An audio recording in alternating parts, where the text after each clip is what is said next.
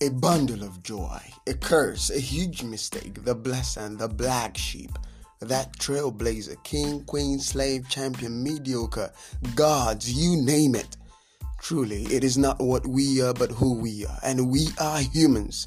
The trinity of blood, flesh, and water, an assembly of 30 trillion cells, each fiber pregnant with possibilities. Some say we are clean slate, and I say it is only a testament to how powerful we are. Think, just think, of a being capable of writing his own story, the biases and sentiments that paint each word. He alone, author and critic. We are what we make of ourselves, though we didn't choose to be born, but every choice after that is ours to make. Let's choose to be human, still frank, to stay safe bye for now.